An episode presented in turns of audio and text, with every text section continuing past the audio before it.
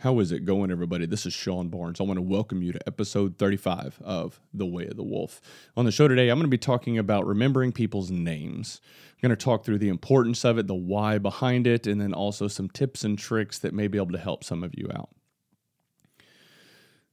This actually came up on last week's episode. I had Daniel Wolfson on, and we had a, a, great dialogue going back and forth. And I think at one point or a few points in the show, he and I both kind of admitted that we struggled with remembering people's names. This is something that's been tough for me my entire life. I've just always struggled with it. I don't know why. But in recent years, I've come to realize the value in something that may seem so trivial at first and how it can positively impact and start building trust and relationships from the start. So, I want you to think back to a time when you met somebody new, and maybe it was just a brief introduction, you chatted for just a few minutes, shared thoughts and ideas, and then kind of went your separate ways.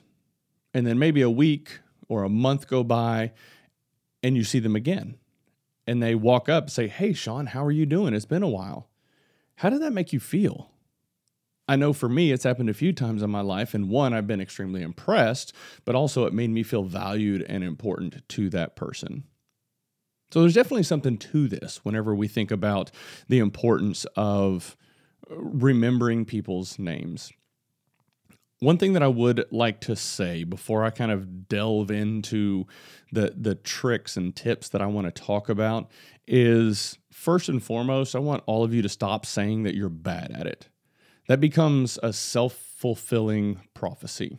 Your mind believes what you tell it.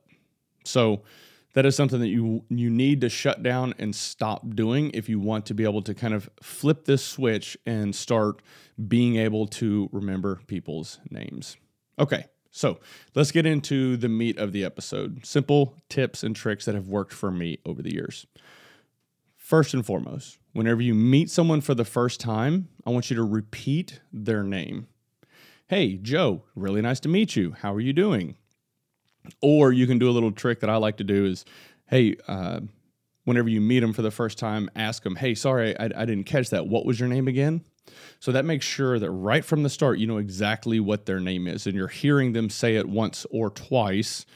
That gives you the opportunity to start processing and thinking through and kind of handling the next piece of this. So for me, I will actually repeat their name in my head while we're having the conversation.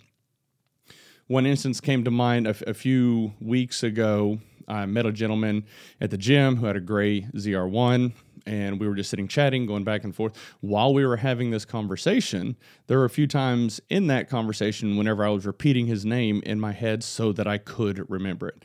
Obviously, I was paying attention to him. We were engaged, having a great, thoughtful conversation about our cars, but I was re- repeating his name in my head so that I could make sure that I remembered it which leads me into the next point is start drawing associations in your head so the the instance that I just cited a second ago, we both had similar cars. Mine is silver, his was gray, but we we had a great conversation.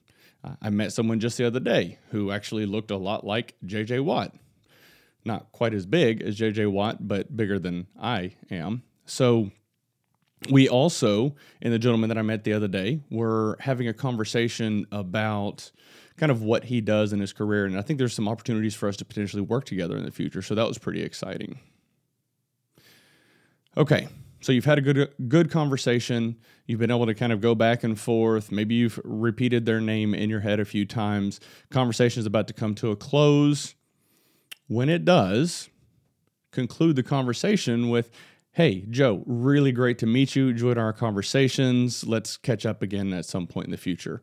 That's kind of like a, a an opportunity to kind of close things out and solidify what you have remembered in terms of their name going forward. Now, one thing I will also do, depending on if they had a, a difficult name to remember or I just am off that day and know that I'm going to forget it, I will actually go to the notes section on my phone and write the person's name down, some sort of an association, like, hey, John Smith looked like JJ Watt or you know, whatever, met him at, at Legacy Barbell. So at that point, if I run into that person a month or two months down the road, I can quickly pull up the names section on the notes on my phone, reference it, and say, oh, that's right. His name is John.